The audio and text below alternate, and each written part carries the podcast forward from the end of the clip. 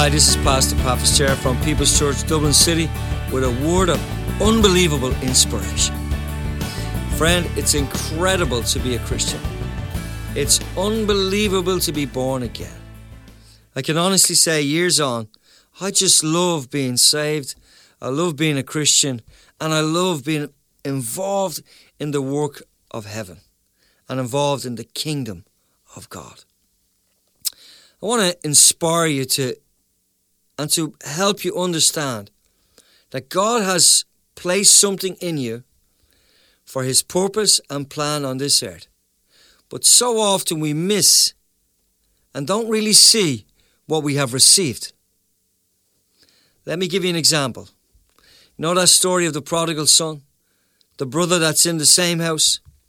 The Bible says that he shares an inheritance with the both of them. One takes it and runs into the fields and fields of the world and does all that he does, and we all know that story. But what about the other fella that receives this incredible inheritance but never realizes fully what he had received? And therefore, he never enjoyed the fullness of what the Father had given him. Friend, there's so many of us like that. We get saved, we get born again, we get full of the Holy Spirit, but we don't really, really, really understand what we have received. Let me give you a second example. Peter, after the, the denial, after running off, and then he gets reinstated, his life changes. But from the Gospels to the book of Acts, something has changed in Peter's whole experience. Acts chapter 3, it's a great story of Peter going up to the temple. He comes across a lame man that's been lame for years, begging outside the church.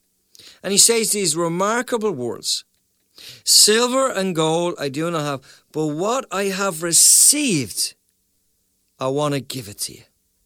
You see, friend, until you realize what you have received from heaven, you can't give it away and you can't operate in it, and therefore you can't enjoy the benefits of what heaven has placed deep inside of you.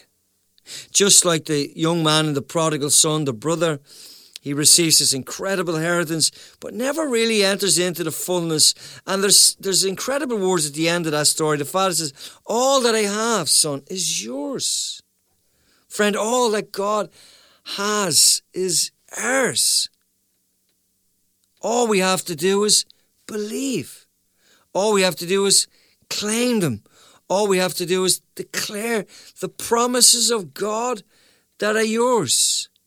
The same Spirit that raised Jesus from the dead, the same Holy Ghost that remained on him during his ministry, the same Holy Spirit that, that operated through his ministry to heal and save and, and bless others and see miracle after miracle, the same Spirit of God is now living inside of you. And when you realize the resurrection power is your portion, then nothing will seem impossible.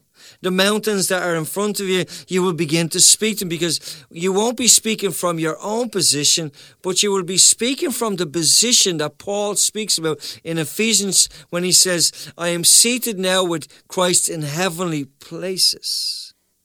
That's your portion. That's your position. That's your inheritance. What have you received? You have received the fullness of God that lives and reigns inside of you. The power that was used by Peter when he takes hold of the lame man, he walks into the prayer room, walks into the temple. The same power that healed the sick and raised the dead, the same power is your portion. That's what you have received. The moment that you are saved, now listen to this, please. The moment that you were saved, there was a divine transaction that now lives and breathes inside of you and often operates through you. But until you fully understand what you have received, you can't fully operate in the thing that you have received. Let me give you a simple example. Take the soccer player Ronaldo. Ronaldo goes onto the pitch. Ronaldo knows who he is.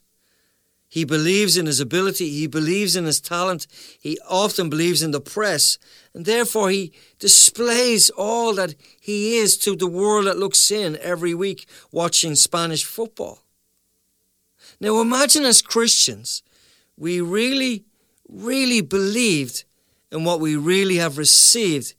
We would then begin to perform and execute the kingdom of God in every situation and in every circumstance and in every single problem. That's why I'm always amazed when Jesus said, Speak to the mountains. He didn't say pray over the mountain. He didn't say pray true to the mountain moves. He said speak to the mountain. Now, I often wondered about that. Why did he say that? Why did he re- refer to that? And I believe this for all my heart. When someone really knows who they are, a new language begins to be formed in their mind and is executed out of their mouth. You are no longer a slave to sin.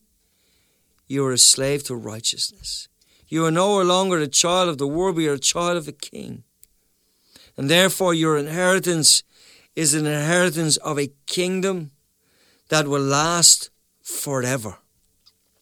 A kingdom that pushes back the darkness and saves souls and heals the sick and restores families and restores homes and restores children. That's our inheritance. That's what we have received at the moment of salvation. We have now the kingdom of God living within us and often wants to operate through us.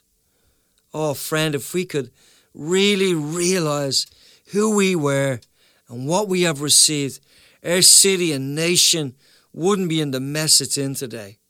Our churches would be vibrant, our churches would be explosive, our lives would be changing, we would affect and cause influence in our city and in our nation. God wants a kingdom mindset to be established in all our hearts, not a church mindset, a kingdom mindset. Jesus said, I've come to establish my kingdom. And that is our inheritance, and that's what we received on the day of salvation. But just like the prodigal son's brother, whinging, complaining, listen to his words as I close. Father, I've been with you all these years, and you never ever did anything like this for me. What a reflection on so many of us. His lack of understanding, his lack of knowledge, not really realizing what he'd received, stopped him entering into the fullness of what he had received. Well, friend, I don't want to be like that. I don't want you to be like that. I want to inspire you. I want to encourage you to really, really realize what you have received from the day of salvation. That from heaven's perspective, you are no longer a slave to sin, but you're a slave to righteousness. From heaven's perspective, you are now seated or seated with Christ in heavenly places. You are no longer looking up to your problem, you're looking above your problem. From heaven's perspective, you've got the mind of Christ, you've got the language of heaven. And therefore, the language of heaven can speak to any mountain, any difficulty, any situation, any circumstances, any problem that ever arises in your life. You can speak with the language of heaven and declare the promise of God and declare what God has said inside of your heart to every given situation.